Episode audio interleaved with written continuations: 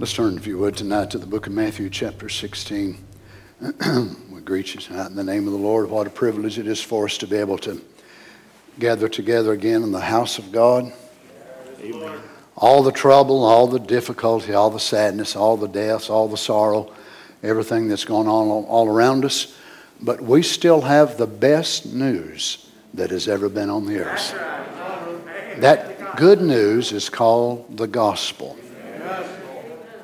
Let's read about it tonight, shall we? Matthew chapter 16, verse 16. Now remember, the setting is the Lord Jesus has taken his disciples in the northern part of Israel. They're there near where the great palaces and places of worship of the Gentiles are there.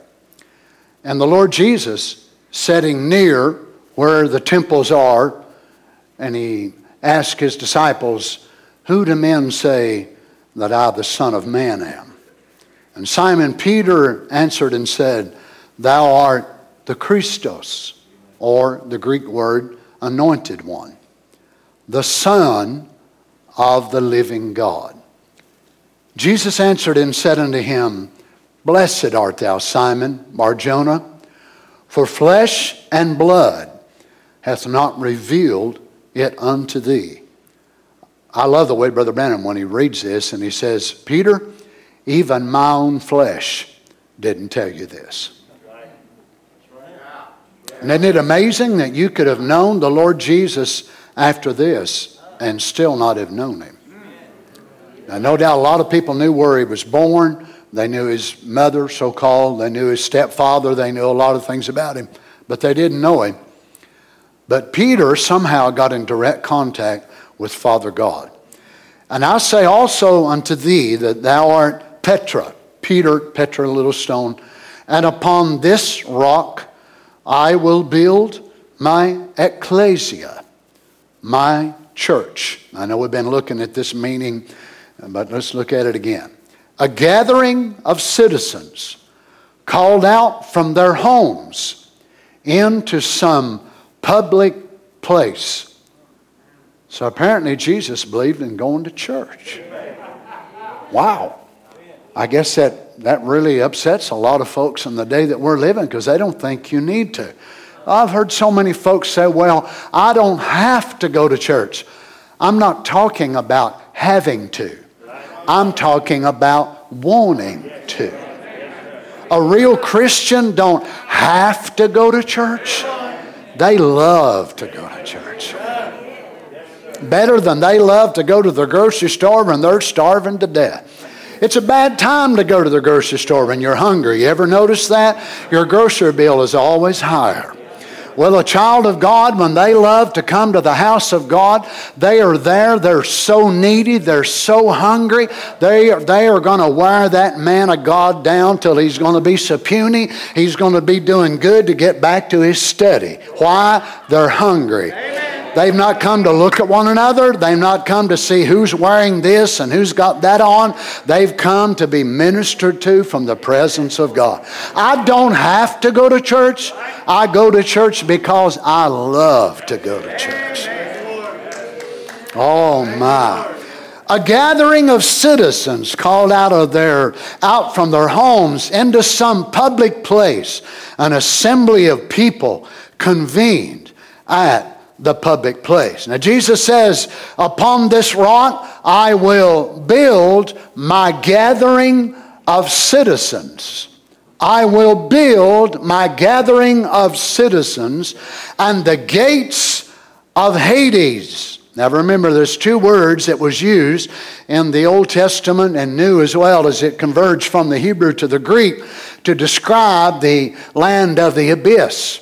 In the Old Testament, they used the one word Sheol. It was a place of darkness because hell was a, a, really a realm they didn't understand. But here Jesus uses the new Greek word, and it is the gates of Hades. Now remember, it was the valley of Hinnom. The valley of Hinnom was a place outside of Jerusalem. It was a place, it was the garbage dump. So there they burned their garbage. And this word was used interchangeably, Hades, for this word here. So you can imagine now, whenever Jesus says this, that the disciples are thinking, the gates of garbage, the gates of the valley of Hinnom. Now, it was a natural answering to a spiritual type of what hell really was. The gates of hell shall not prevail against it. Well, I'd just like to let the garbage man know tonight Satan is the king of the dump. We're not interested in his garbage. We're not interested in his trash. We're interested in the gospel of Jesus Christ. Is that right? Amen. How many like to be remembered tonight as we pray before the Lord? Just hold your needs, your request in your heart. Heavenly Father, we are so, so happy to be allowed this privilege to be gathered together tonight. We have done, Lord, at your bidding. We have left our homes. We've come into a public place. And we know there's others that would love to be here, but they're sick and they're dealing with various things in their bodies and in their homes. And Lord, they're just hindered and not able to be here. But Father, we pray for them as well because they're not of the attitude, well, I don't have to go to church. Anybody that has that attitude is something wrong with their attitude in the first place. But a real child of God wants to be gathered together. But some of them have been hindered because of their health, because of things they're dealing with in their home or their body. So we pray for them tonight, Father. We pray for those of us that have been privileged together. Lord, we've not come just because it's what we do on Wednesday night, but we've come because we count it an honor. We count it a privilege. And we've got to be honest. We need Wednesday night church. We've got needs. Father, we need to be uplifted in our spirits. We feel the pull of the hour. We feel, Lord, the onslaught of hell. And we need refreshing from your presence. And we're looking for you to speak to us tonight once again. Would you, Father? We believe that we're asking all of this according to your divine will. And it's in the name of the living Word, the Lord Jesus, that we ask it. And the saints said, Amen. Amen. God bless you. You may be seated. Now, we've been talking about getting in the Spirit, and we know it is evident that everybody around the world is getting into some kind of spirit. Some are getting into the spirit of homosexuality. Others are getting into the spirit of pornography. Others are getting into a church spirit. Others are getting into the spirit of Islam. Now, for whatever reason, we're living in a great revival of Islam.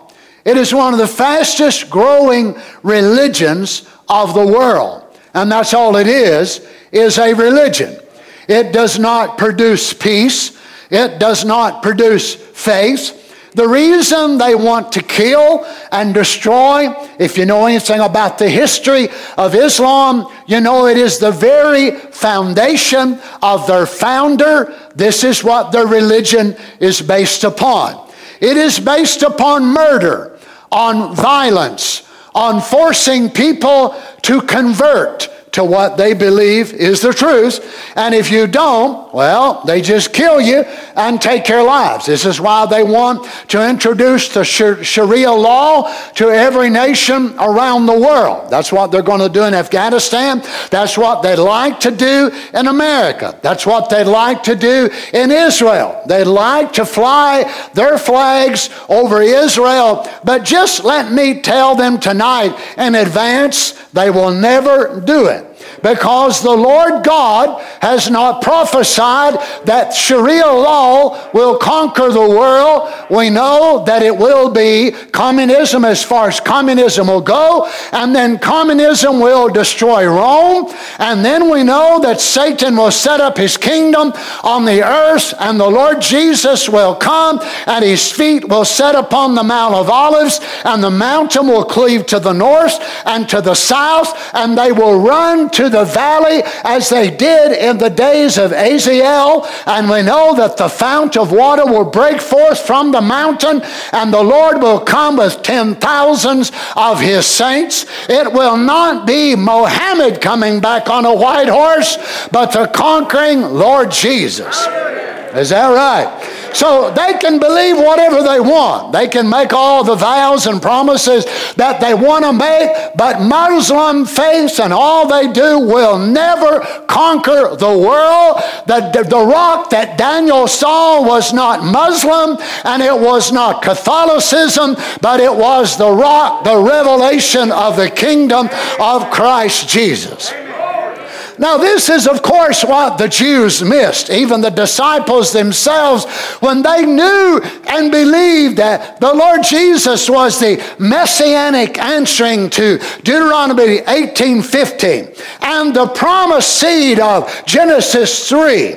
He was the answering of Jeremiah. He was also the answering of Isaiah 9 6, Isaiah 7 14, Isaiah 35 3, Zechariah 6 6:12. He was the answering of Zechariah 14. He was the answering of the messianic prophecy, the man whose name is the branch. He was the answering to what Ezekiel saw as the wheel in the middle of the wheel. He was also the prophetic answering of Psalms 2, but they had the dispensation wrong, and they had him coming in this advent coming to the Prince of the Atonement, and they believed that he was going to come and establish the Messianic kingdom upon the earth, but it was not the right time.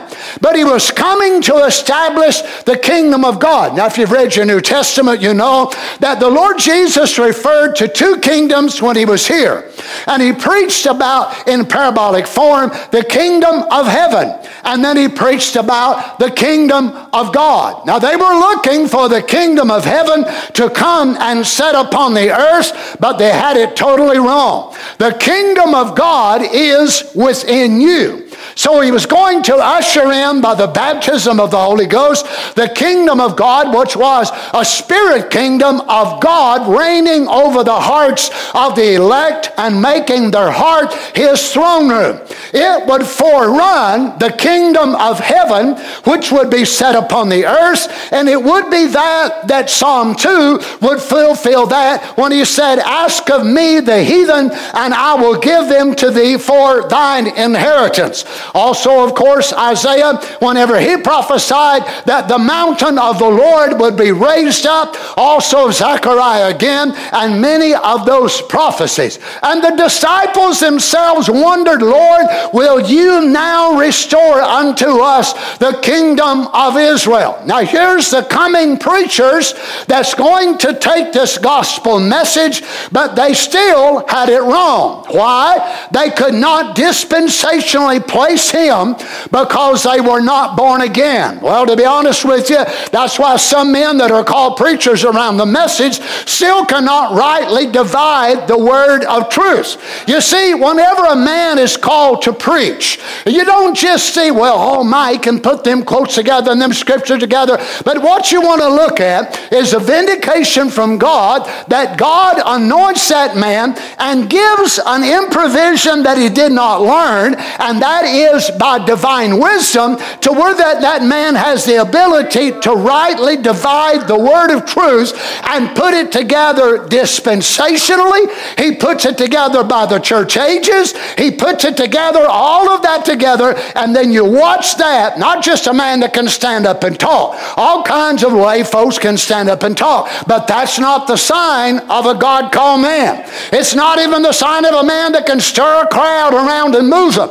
But watch how dispensationally he's able to place the kingdom of God. Why? Because a gospel preacher is called to dispense the gospel. As a matter of fact, Paul used the word trust a couple of times in Thessalonians, and he said that God had committed to his trust, which was pistio, which was a charge or a committal, something that was given to a man. So every God called preacher has a commitment of the gospel given to him in that it must also be dispensational. Faith alone is not enough. Miracles alone is not enough. We must know dispensation where we are. We must also know what's happened, what is happening, and what's fixing to happen, or we will point the saints in the wrong direction.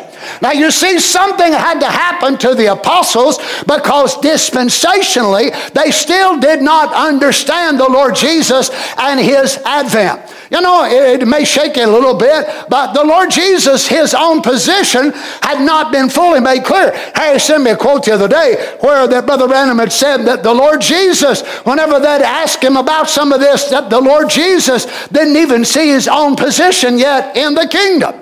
So the disciples certainly could not. So they were looking for the natural kingdom to be set upon the earth, and the Lord Jesus would rule as Son of David. Why? Because God said, Upon the fruit, by the fruit of thy body will I set upon thy throne. So they were looking for the Lord Jesus to take that. This is why Bartimaeus and many of them said, Oh, son of David, son of David, son of David. Why? They was making a dispensational claim. What was son of David? Coming from the messianic prophecies, and they totally missed who he was.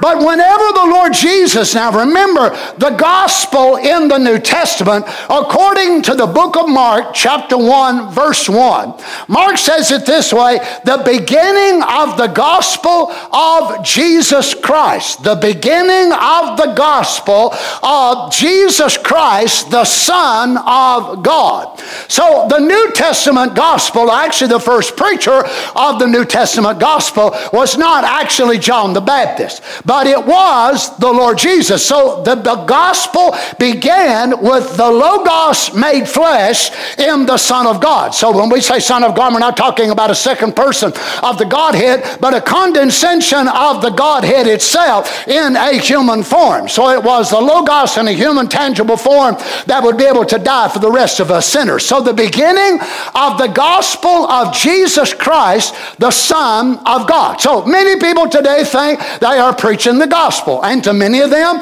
all the gospel is, is trying to get people saved, bring them to the Lord, and accepting the Lord as their Savior. Well, as I said last Wednesday night, that's wonderful if you are lost, but many of you, like myself, and many that's streaming tonight, you've been saved for decades. So is that all the gospel is? Just telling me how to get saved? Well, what do I do? I try to get saved. I just keep going to church and hear the preacher preach about salvation messages. I need more than a salvation message. I need a word that'll help me to overcome. I need word that'll empower me to be able to withstand against the evil that we're coming against in the last day. And I also need a faith, if I'm one of those living ones, that will bring my faith to a place that one day the cells in my body will be changed by the power of God. Now, don't misunderstand me, but a salvation message alone alone will never produce rapturing faith. A sanctification message alone, well, quit smoking, quit drinking, quit, quit, quit, quit, quit, quit. That's good. We believe in all that, but that alone will never produce rapturing faith. But there must be a message on the earth in the last day, and there is, that will help the people on the earth as they respond to the bridegroom's call out from under the ministry of the Son of Man. They will hear that call, and it will help them to recognize who they are. And when they really see who they are, the rapture will go.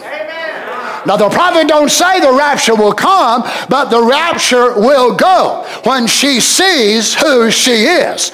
Now, it's not enough even to, for us to see who Brother Branham is, and we must. We must see who Brother Branham is. It's important to see who Paul was, but you've got to see who you are, that you have been fully redeemed and you're on your way to your complete restoration back to your word form body.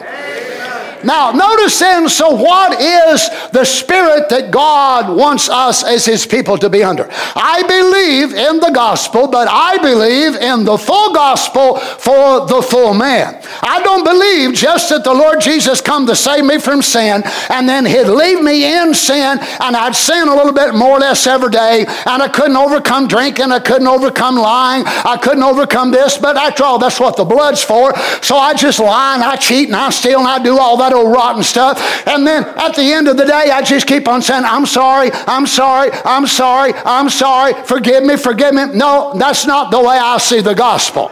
I believe the gospel empowers human beings on the earth to be partakers of God's own divine nature.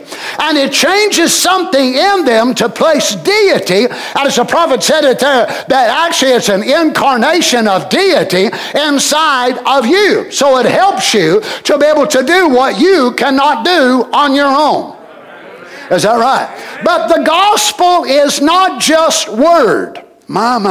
The gospel is not just teaching alone. The gospel is not just handing out tracts or handing out tapes. Well, praise the Lord.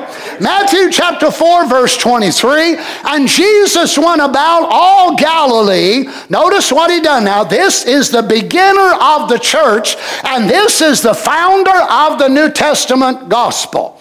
So Jesus went about all Galilee, teaching in their synagogues and preaching the gospel of the kingdom. Now, notice how Matthew separates teaching from preaching. So Jesus went about all their synagogues, teaching in their synagogues, and preaching the gospel of the kingdom and healing all manner of sickness and all manner of disease among the people. Notice how that it links the healing and the supernatural deliverance after the preaching of the kingdom or the gospel of the kingdom. Notice in Matthew chapter 9, verse 35. And Jesus went about all the cities and villages, teaching in their synagogues and preaching the gospel of the kingdom and healing every sickness. Now, I want you to notice in Matthew 4, he's in a different vicinity. Remember, around Capernaum, he was unable to do great signs and wonders because of their unbelief. But yet, depending on where the Lord Jesus went, the miraculous was on greater display in some places than it was in others.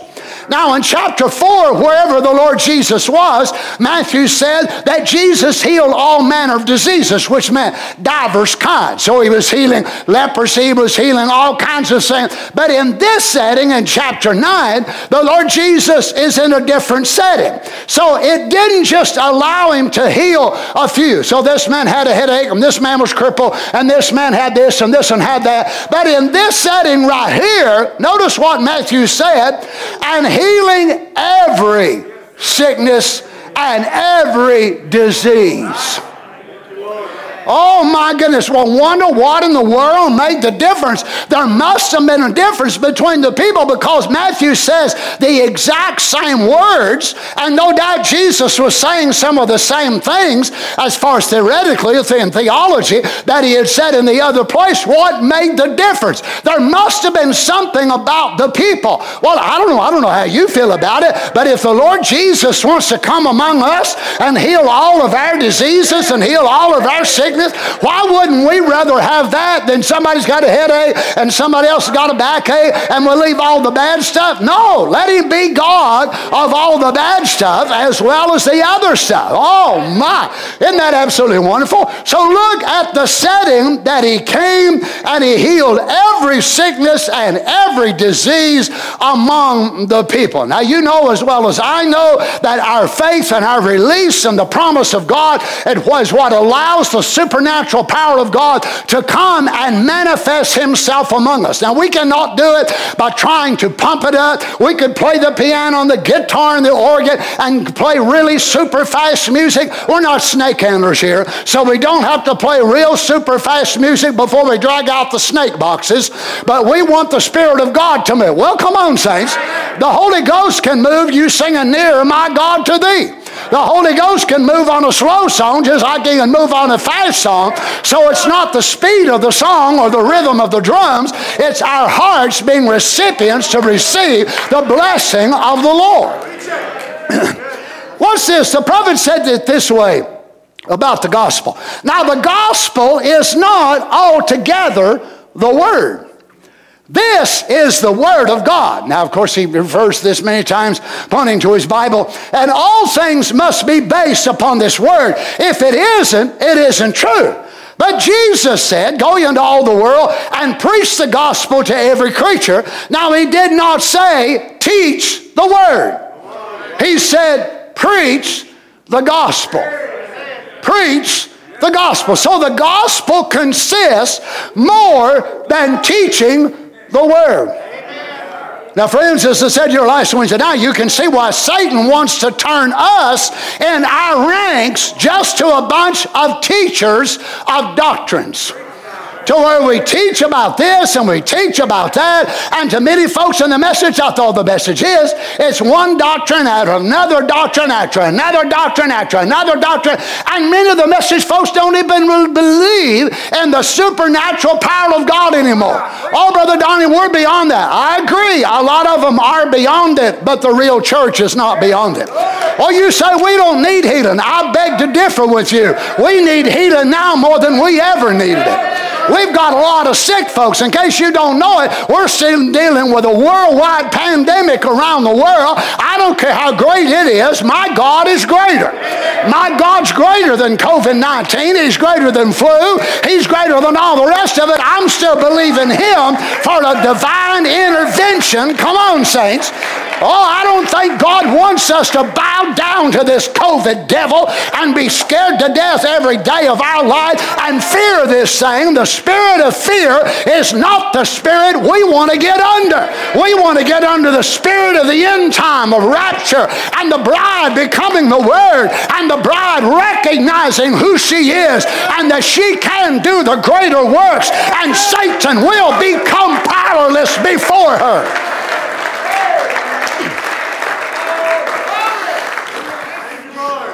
Oh my, so the gospel consists of more than teaching the word.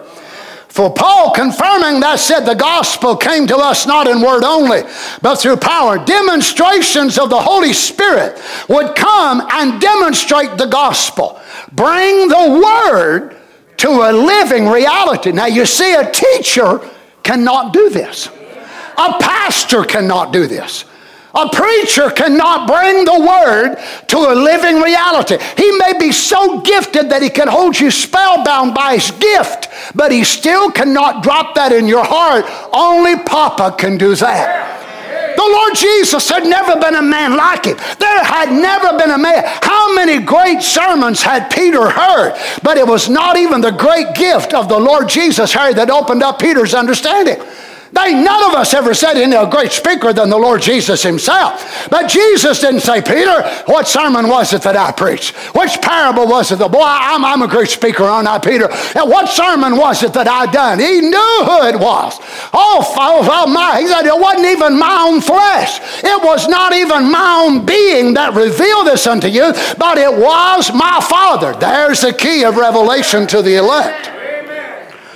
Notice Brother Branham said, if you just receive the Word by knowing the Word, that doesn't do you any good. The letter killeth, the Spirit giveth life, then you must be born again. Then the Holy Spirit quickens the Word to you. Oh, thank God. He didn't say go teach the Word, He said go preach the gospel.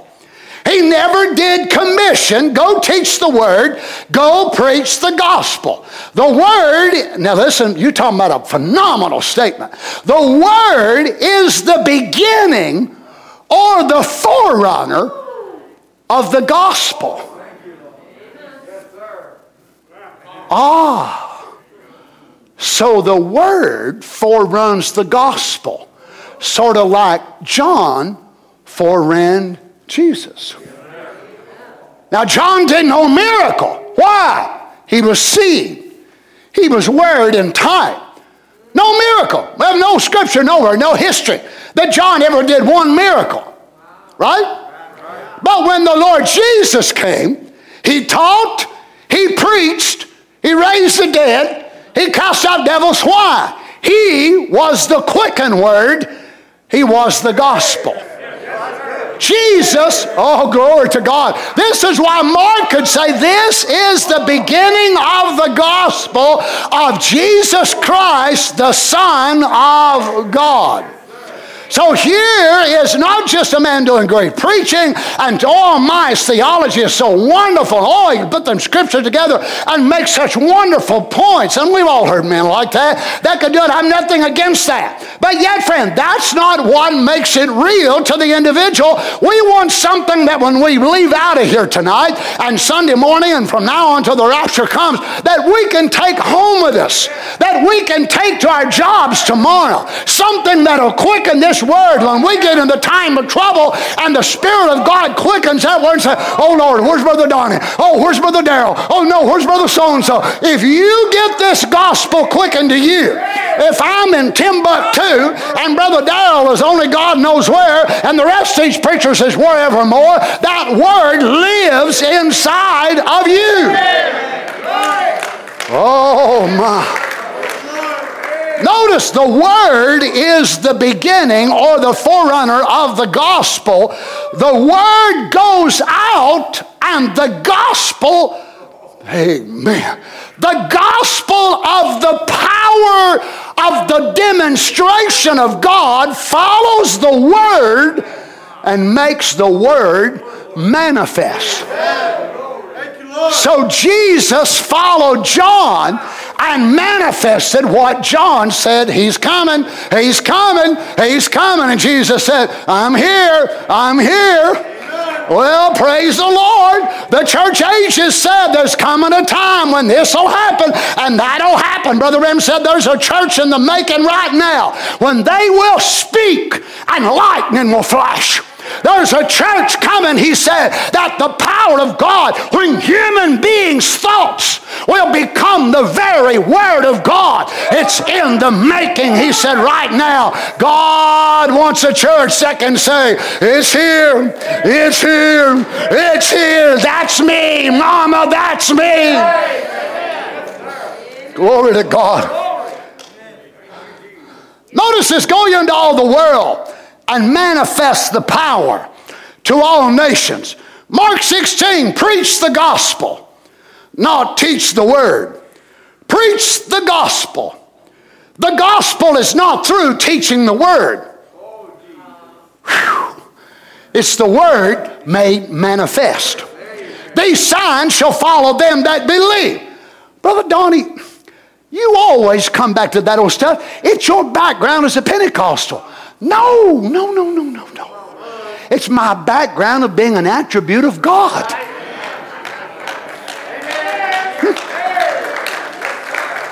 These are my papa's words. Remember, this gospel was not founded by message people. This gospel was not founded by Brother Branham. It was not founded by Paul. It was founded by the Lord Jesus. And He started it the way He wanted it, and He's going to end it the way He started it. And he didn't start it by handing out tracts. And he didn't start it by everybody getting in an, assembly together and all the preachers sitting down and shutting up and everybody playing a tape and listening to a tape. Well, Jesus could have done that if that's the way he wanted it, but he didn't start it that way. But what did he tell them? Preach. Oh, well, we're doing that whenever we play a tape. No, you're not. No, you're not. The Lord Jesus called men, living men, not machines. You cannot hear a tape without a machine. So you are replacing a God called man with a machine. And if your electricity goes off, you're hurting. If the tape skips or jumps or hops or your CD player, or MP3 player, whatever more, you may have to cancel service and get another service. Well, we felt led to play this tape tonight and then the tape tore up. Well, we'll get another. What happened to your leading of feeling led to play that one? But when you get a God called man up there, what's he doing? Preaching the gospel. So he's not just teaching, but if there's saints sitting there that are sick and they need hands laid on them, a tape player cannot lay its hands on you.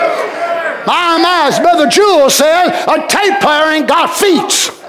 And the Bible says, How beautiful are the feet of them that bring the tidings of the gospel. Oh, hallelujah. Why? Because they are fulfilling the great commission of the Lord Jesus.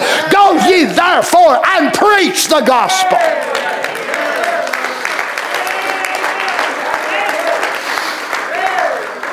My, my, Mark 16, preach the gospel, not teach the word.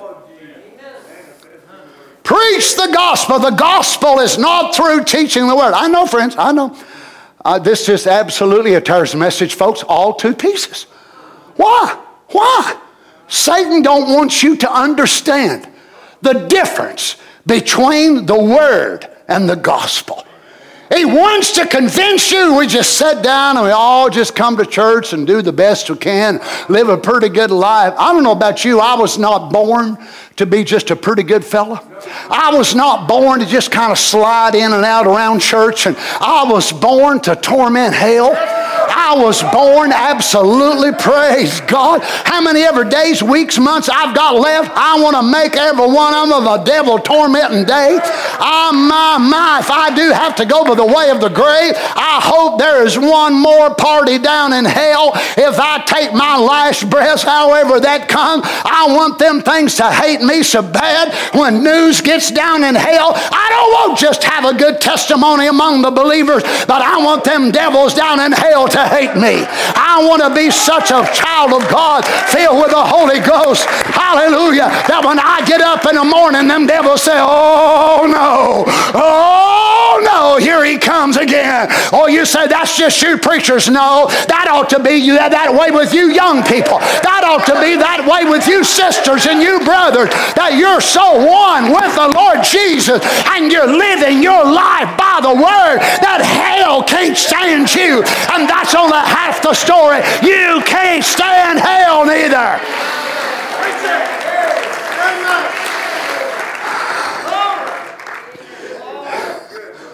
Oh my. Thank you, Jesus. Mark 16, preach the gospel, not teach the word. Preach the gospel. The gospel is not through teaching the word, it's the word made manifest. These signs shall follow them that believe. They shall cast out devils and heal the sick. And great signs and wonders. You see it? I do. There it is. The gospel made manifest. Oh, friends, I realize some of you you, you, don't, you don't understand what's preached in a lot of message churches. You don't understand what's preached in a lot of pulpits. But if you could be exposed to some of the stuff that I hear that preachers are preaching, we don't need the Holy Ghost no more. We don't need the anointing no more. We don't need prayer lines no more. They blast every preacher that has a prayer line, offering prayer for the sick and this and that and the other. Oh, you'd understand where I'm going. But I would just like to serve notice on the devil tonight. And I'd like to reaffirm our boundaries right here in our church to let him know that we still believe in the power power of God. We believe in the baptism of the Holy Ghost. I don't believe the baptism of the Holy Ghost is an emotion or a sensation, but I believe it can come right along with that. Well, come on. We don't believe the evidence of the Holy Ghost is speaking in tongues, but you may speak in tongues. You may jump, you may shout. But the thing that I believe is that this gospel is more than just talking about the serpent seed and the seven thunders and the seven seals and this doctrine and that doctrine in Malachi 4. I believe it ought to produce a bunch of Holy Ghost filled child of God that can live right in the middle of hell and look the devil in the face and say, Get off of my property. I claim my healing. I claim my husband. I claim my daughter. I claim my son. This is my inheritance as a child of God. Get out of here, devil.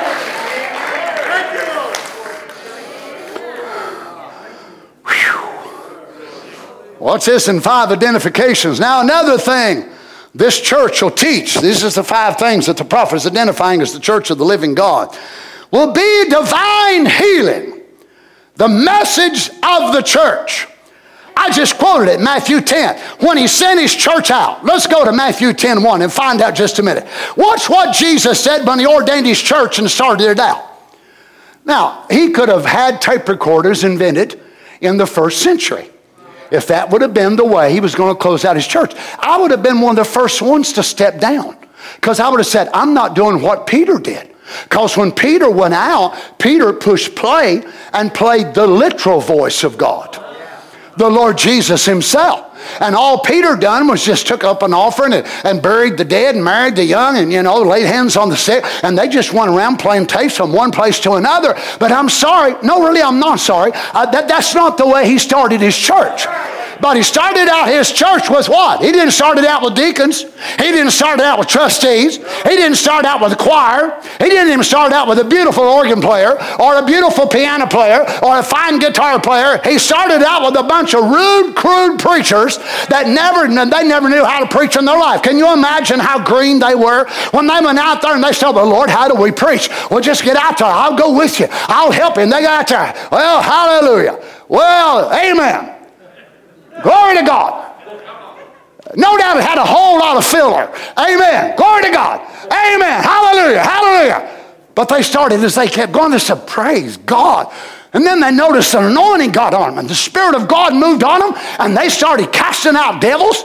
They started healing the sick. They started mine. Jesus said it was so great, I beheld Satan as lightning cast down out of heaven. Brother, I'll tell you one thing. I, I, I, want a church right here on this hill, as far as I'm concerned. It's one that'll shake the devil out of heaven again.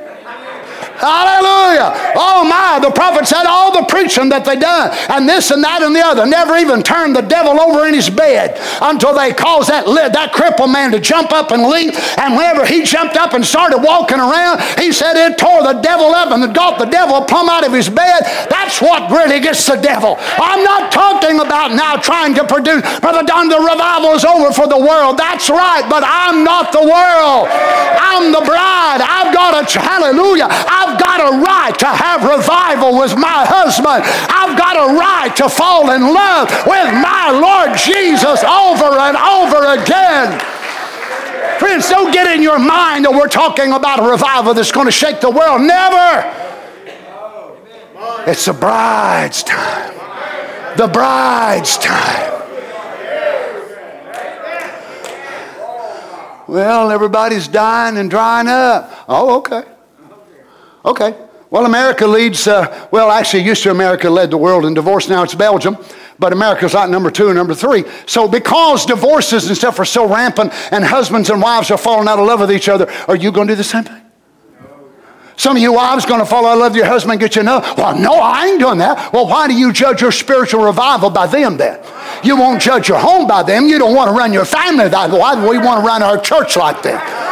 Well, Brother Donnie, I've been to a few Message churches and they're as dead as they can be. Well, that's one reason I don't want us to turn into that carcass. I don't want us to turn into a dead something another where you can't even get an amen out of the people and you've got to squeeze hard like squeezing a lemon to get a and then they go to a soccer ball game or a baseball game or a football game and they scream there's a horse that can't even talk for two or three days. I say shame on you. If the word of God don't bring a holler or an amen out of you and you'll scream and holler at a baseball game, shame on you.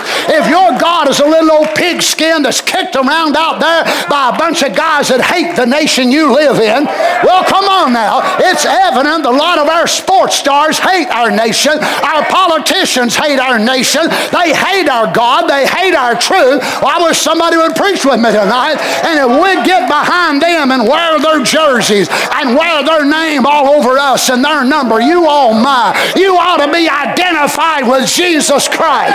You ought to be, hallelujah, saying, praise God. I'm not ashamed to be a Christian. I'm not ashamed to be a son of God. I'm not ashamed to be a daughter of God. I'm born again. I'm filled with Holy Ghost, I proudly bear the name of Jesus Christ. Thank you, Lord. Thank you, Lord.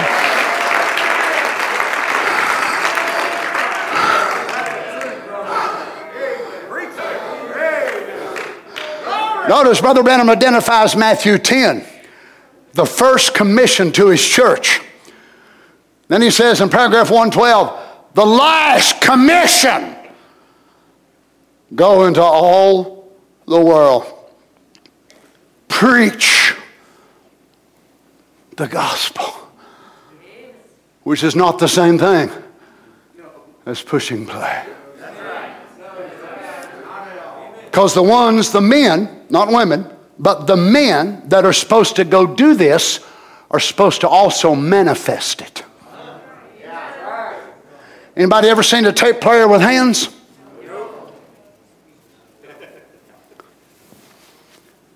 You ever seen a tape player be able to lay itself on somebody? Now, sure, we can get healed by listening to the prophet. I've got healed many times. I believe in listening tapes, and if you don't, there's something wrong with you. But you show me where God's prophet ever instituted tapes replacing and doing away with God called ministry.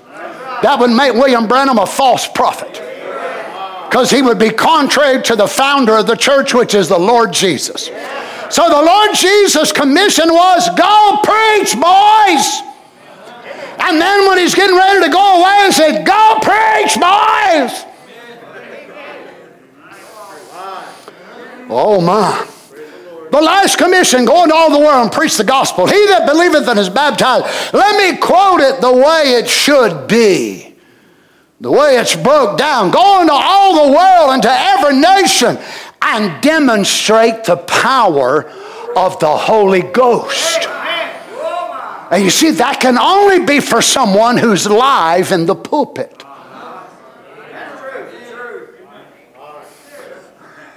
Thank you, Jesus. It's getting warm in here, ain't it? I'm sweating bad. Notice in Luke 4:18, the Spirit of the Lord is upon me because he hath anointed me to preach the gospel to the poor. He hath sent me to heal the brokenhearted. I want you to notice it's not just logos, logos, logos, doctrine, doctrine. But if you're called to preach, part of your ministry is healing. And it's not just them with a headache or a backache, but it's also to heal the brokenhearted. I don't know why many of our ministers don't focus more on that aspect. God knows we have so many in our ranks. My goodness, Brother Jim Babb, it's been quite a while since he told me about it, but the last time that he told me about it, the most requested sermon that I've ever preached in all the years of my ministry, it's been decades of preaching, and it was scarred human beings people still getting that and listening to it and being changed by the power of God. You heard Brother Jewel stand right here and talk about what his past and what God done for him and listen to that service going down the road. And he screamed out. And Sister Vanessa said, Jewel, what in the world's the matter with you? He said, I just felt that thing leave me.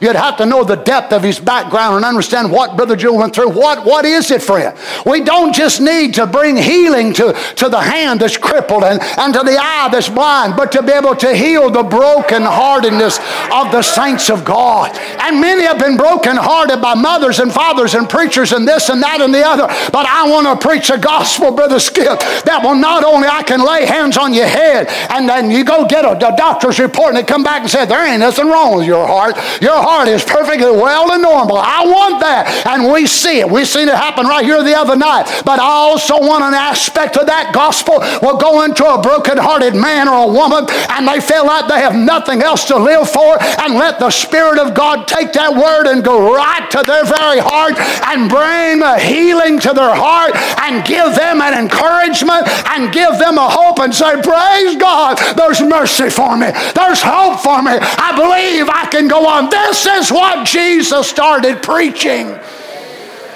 Amen. Hallelujah. He hath sent me to heal the brokenhearted, to preach. I love this deliverance But if preachers don't believe in deliverance, can they really preach it? We got some of our ministry that's standing in the pulpit that's just as bound as the laity are. So how in the world are they going to be able to deliver anybody when they need delivered themselves? To preach deliverance. Oh Lord. To preach. Notice what the gospel does. It will preach deliverance to the captives. Now, here he don't even say that he'll lay hands on them. The gospel is so powerful that by hearing it, if your heart can be opened, it can deliver you while you're sitting right there to preach. Oh, glory.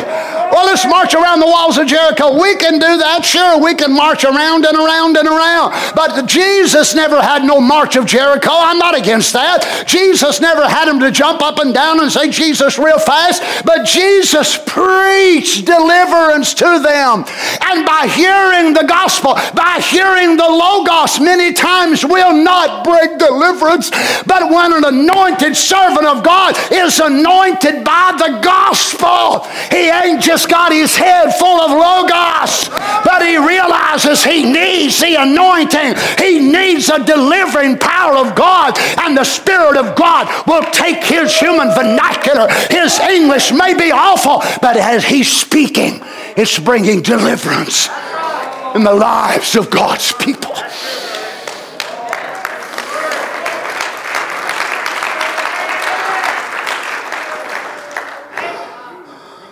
God, give us men like this.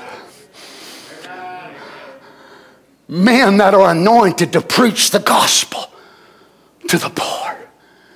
He has sent me to heal the brokenhearted, to preach deliverance to the captives. Well, I'll tell you one thing if they hear it in the form of the gospel, they won't be captives no more they will be free. Why? Because the man delivering it is not just quoting a quote and quoting a scripture and just bringing dry logos, but is under the anointing. Do you understand, friend? God called men are under the same anointing that the Lord Jesus was under. This is the anointing of God through the office of men in projecting the gospel. I know it may be overwhelming to you, but God Himself was actually the first one that began to preach the gospel. You didn't know that, huh? The Lord Jesus came in the person of God and He was anointed in such a manifold way. He didn't just want to bless people and give them a bigger house and this and that and the other, but He wanted to heal the broken heart, to preach deliverance to the captives, recovering of sight to the blind, to set at liberty them that are bruised. What is this? Whole gospel for a whole man, full gospel for the full man. So it deals with your soul, it deals with your spirit, it deals with your body. This is where a lot of folks hold a lot of their issues and their problems. They're, they they don't manifest it so much on the outside, they keep it hid. But where are they sick? Where are they troubled? In their heart, in their spirit. They're brokenhearted or they're bruised in their heart. They're bruised in their spirit and they can only climb so far in God and they never reach the crescendo of their life. But the full gospel brings a full deliverance. You're sitting here tonight and maybe you've got grievance in your heart against a brother. Maybe you've got bitterness and you can't forgive this one. Oh, Brother Donnie, so and so did this to me. I'll never be able to forgive him. My precious friend, if you don't, that root of bitterness will destroy your life. But the gospel can set you free. To, glory to God. The gospel can set you free tonight if you'll allow it.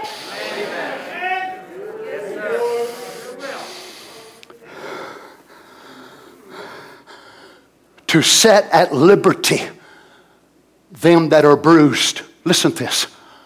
Do you understand bruised, hurt, wounded people? And what's amazing is that sometimes the offended, the offended, they're the ones that has to do a lot of times the most forgiving. When the offender, whether it's your husband or wife, a son, daughter, or brother, whoever it is, a brother or a sister, someone will offend them. And many times the offender is not strong enough to really come totally clean and just really say, Look, I am so, so sorry. I've done you terribly wrong. Please forgive me. As a pastor, I've counseled people around the world and seen it so many times that many times the offended are the ones that have to even go beyond their boundary and reach out to the offender when it ought to be the other way around. But the offender already is weaker than the offended one, or they wouldn't have done it in the first place. And the offended one it's not right. Why should I have to do that? This is why, my friend, it will contaminate you. Notice Jesus said to set at liberty what happens to a bruised person that will not forgive and will not move beyond it. That bruise turns into a place of captivity. And the bruised, the offended, they never even done the initial sin. They never even done the initial wrong, but they won't let it go. Speak, Lord Jesus. You know this is not in my notes tonight. I never even studied to go this way, so I just give my mouth to you. To set at liberty them that are bruised. And you think somebody bruised, why would they need to be liberated? Because this bruising has turned into a fester and turned into a sore and turned into a spot that they have an attitude. But Jesus is here tonight to set you at liberty, my friend. The power of the gospel is here, not only to lay hands on your physical body, but go into your spirit realm and set you at liberty. Blessed be the Lord God. Notice what Jesus goes on to say in verse 19 to preach the acceptable year of the Lord. Notice Jesus being a gospel preacher. The dispensations was of such great value and importance to him. You couldn't just preach about the cross. couldn't just preach about the blood. couldn't just preach about mercy. He didn't just preach about John 3:16 but he preached about the acceptable year of the Lord, which was what? The year of Jubilee. So when they get into the land, a man would be in a hard spot. He'd go to a rich man, his brother, whoever more. I need to borrow some money. My crops failed. I need this, and please, please would you help me? His contract come up, he couldn't pay it. The man actually could be sold to go then and work over in this man. And God made a provision. Isn't it amazing that God would have to set up this type of a system in a land that flowed with milk and honey? Because even some of the elect didn't know how to control milk or honey. So God had to have a welfare system that's way beyond any we've ever known in this world. So God set up a year of Jubilee. So they go in there, and a man say went in there. You know, they start every 50 years now. Jubile is the word, but we call it Jubilee